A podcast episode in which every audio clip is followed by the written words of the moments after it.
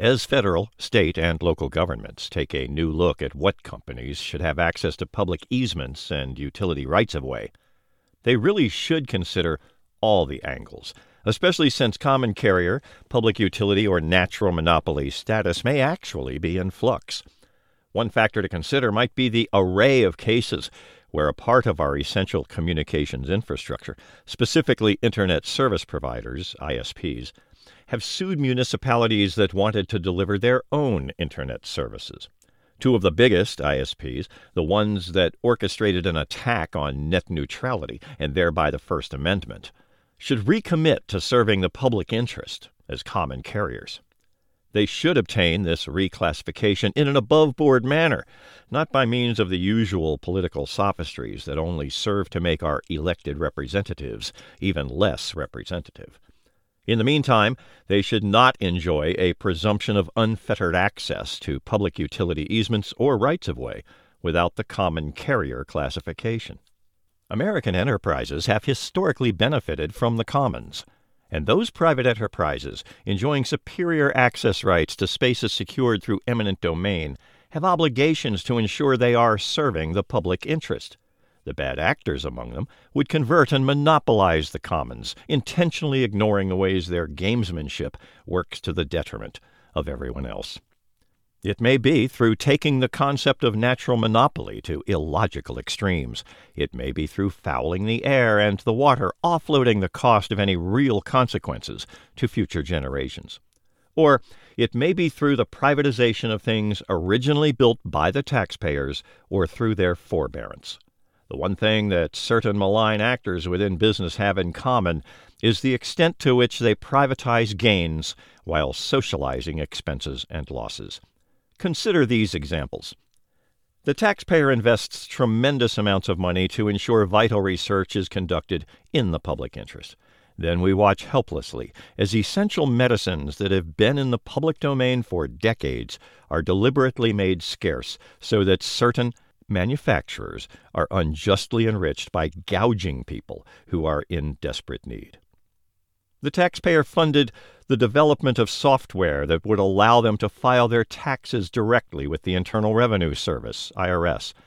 Then, companies that reverse engineer the software and want to be paid for providing these same services covertly bribe politicians to prevent the funding public from using the web interface they already bought.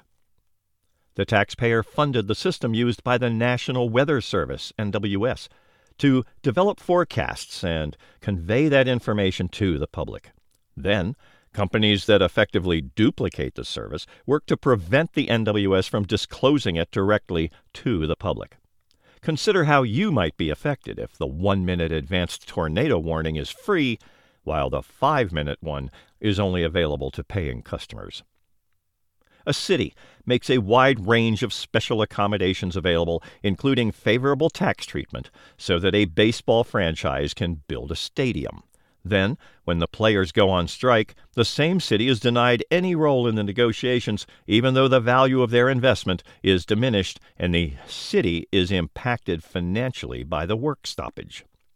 A charitable hospital is built over the course of a century while avoiding taxes on the income, the supplies, the land, and the use of the locality's infrastructure. Then, when the institution is privatized, just how does the taxpayer get compensated for their forbearance, for the extra taxes we all paid because the hospital was built without paying any? Of particular interest in the net neutrality context is the extent to which municipalities make public utility easements available to Internet service providers. The Internet was created and funded to serve the public interest. First, for defense, then for research, and eventually opening it up for commerce, along with personal use. Now, as the individual ISPs become increasingly self serving, they sue these same municipalities for any attempt to provide their Internet services directly to the public. There is, at the time of this briefing, a legislative initiative that on its face proposes, and I quote, to improve public access to Wi Fi. This is misleading, for the actual bill contains the following phrasing To prohibit a state or a political subdivision thereof from providing or offering for sale to the public retail or wholesale, broadband internet access service.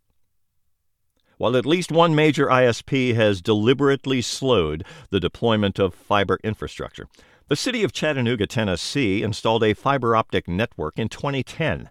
It is now celebrated as one of the best Wi Fi services in the entire United States. MuniNetworks.org lists 63 cities across the country with similar publicly owned fiber networks. Those cities have at their disposal a wide variety of options in the legal toolkit to defend their publicly owned network from the ravages of unbridled privatization. The principles clearly articulated as the Internet was first created and funded by taxpayers remain relevant today. One would think those who feel they've been taxed enough already would want a decent return on the taxpayer funded investments they already made.